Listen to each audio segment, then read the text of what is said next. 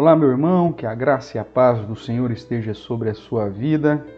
Estamos aí começando mais uma semana, hoje, dia 20 de julho de 2020. Estamos aqui iniciando o nosso devocional Minutos de Reflexão.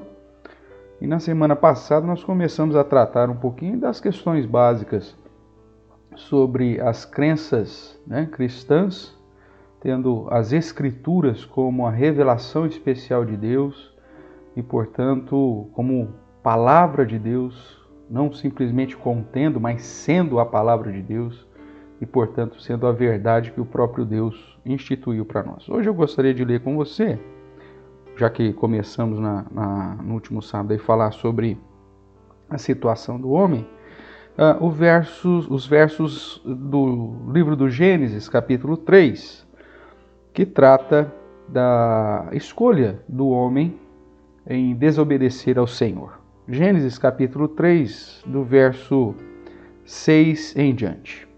Vendo a mulher que a árvore era boa para se comer, agradável aos olhos, árvore desejável para dar entendimento, tomou-lhe do fruto e comeu, e deu também ao marido, e ele comeu. Abriram-se então os olhos de ambos, e percebendo que estavam nus, coseram folhas de figueira e fizeram cintas para si.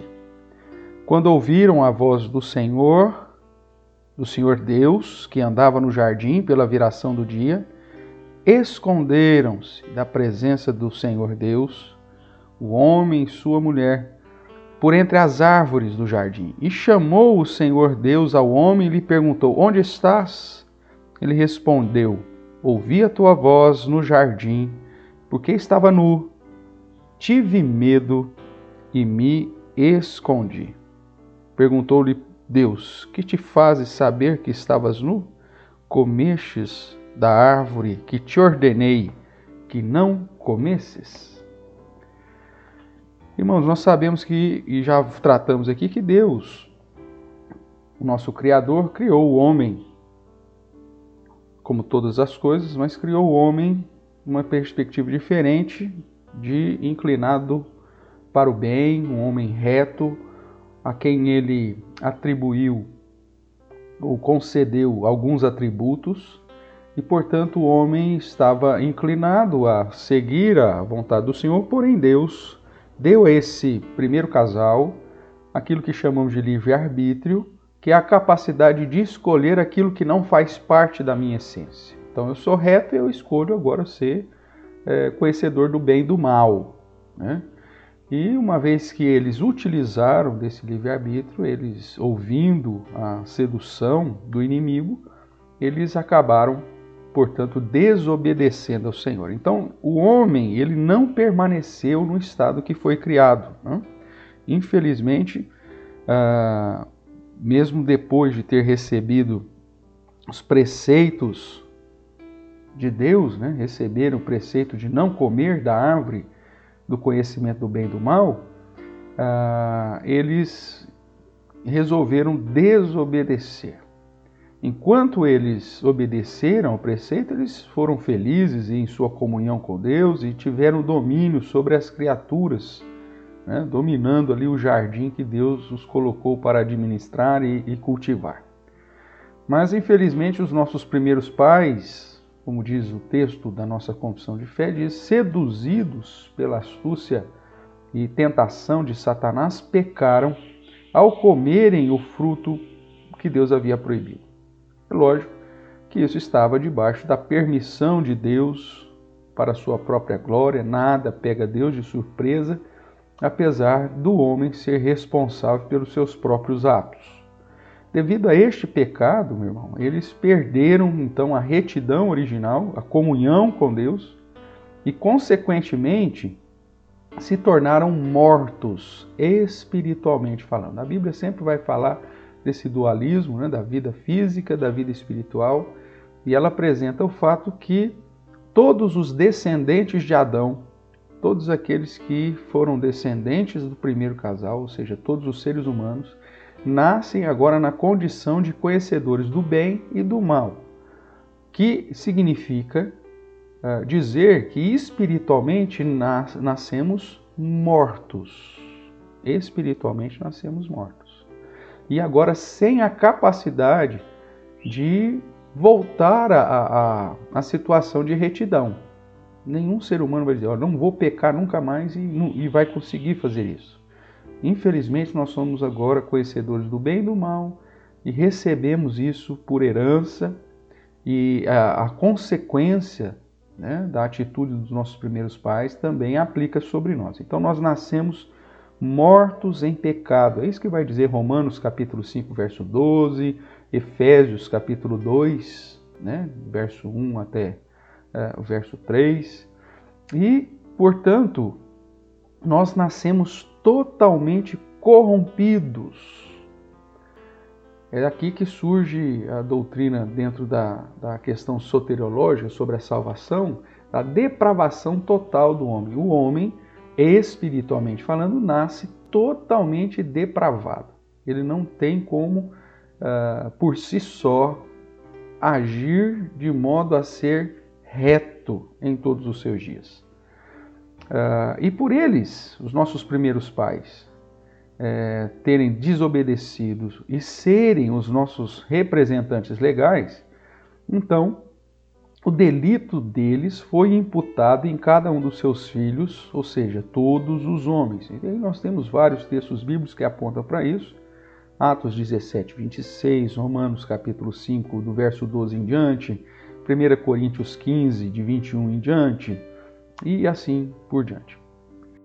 Logo, a mesma condição de morte e corrupção dos nossos primeiros pais está agora sobre todos nós. Romanos, no capítulo 3, do verso 10 até o verso 28, vai nos dizer sobre essa realidade de que todos pecaram e todos é, carecem da glória de Deus. Além disso, além de sabermos que a, que a situação do homem é, portanto, nascer em iniquidade, como o Salmo 51, verso 5 nos afirma, essa corrupção permanece né? e nós continuamos aí inclinados para o mal e separados de Deus, não conseguindo por nós mesmos por nossas próprias obras, é, atingirmos o padrão que Deus estabeleceu. Por mais que nós nos esforcemos para viver uma vida correta e termos práticas de boas obras, isso é insuficiente para satisfazer o padrão santo de Deus. Então, deste modo, nós vemos que Adão e Eva ficaram é, numa situação de condenação quando pecaram e, consequentemente, agora inclinados para o mal e não tendo condições de retornar ao seu estado original, ou seja, de se arrepender e buscar a Deus. Segundo a Bíblia, a condição ou a situação do homem natural é de morte, morte espiritual, Romanos 5,12, é de aprisionamento, né? 2 Timóteo 2, verso 25 e 26, Espiritualmente estamos cegos e surdos. Marcos capítulo 4, verso 12, João capítulo 12, verso 40. E, inclusive estamos no estado de ignorância da nossa situação espiritual. 1 Coríntios 2,14. Portanto, irmãos, todos os homens e mulheres, sem nenhuma exceção, estão no caminho da perdição eterna. Nós nascemos condenados por conta da nossa realidade espiritual, devido aos pecados dos primeiros pais e até mesmo da inclinação natural dos nossos próprios pecados. Logo, essa prática de desobediência a Deus, que vai no caminho contrário da vontade do Senhor, que nós chamamos de pecado, trouxe para o homem uma dívida muito grande com Deus, com o qual nós somos incapazes de acertar essa conta. E isso então uh, pesa sobre nós. E pesa sobre nós de modo justo.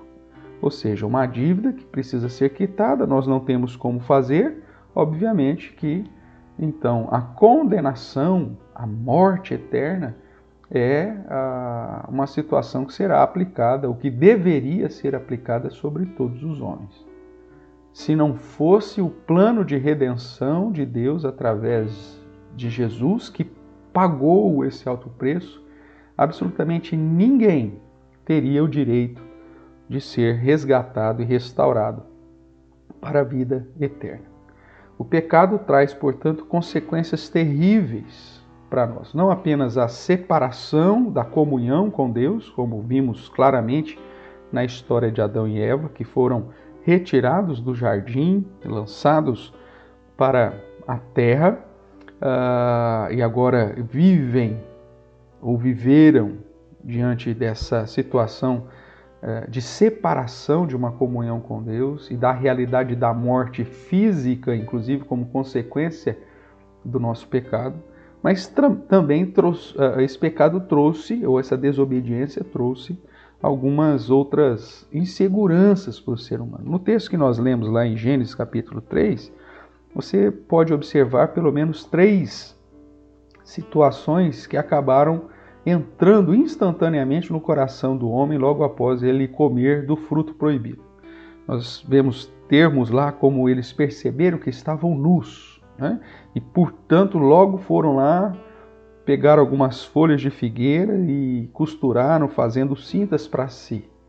O primeiro sentimento que o pecado nos trouxe é a culpa, né? ver que nós estamos numa situação é, vulnerável e a gente tenta consertar é, com as nossas próprias mãos, fazer algo para tentar amenizar aquela nossa realidade. A culpa, portanto, sempre é, vem associada aí às práticas do pecado. Depois diz que eles é, tiveram medo.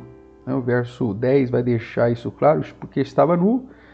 A outra consequência, tive medo. O medo, portanto, é uma consequência do pecado sobre a nossa vida. E a, a outra consequência, além da, da culpa, do medo, é a fuga, né? Essa questão da. Então me escondi. Né? Então me escondi por entre as árvores, porque entendemos a nossa realidade, tivemos medo e nos escondemos. O pecado, infelizmente, trouxe essa situação terrível sobre nós. E somente através da obra do próprio Deus é que podemos ser libertos dela. Pense nisso, gaste um tempinho de reflexão, tenha um dia abençoado e reconheça que precisamos da obra de Jesus para satisfazer o padrão de Deus. Um abraço, fique com Deus.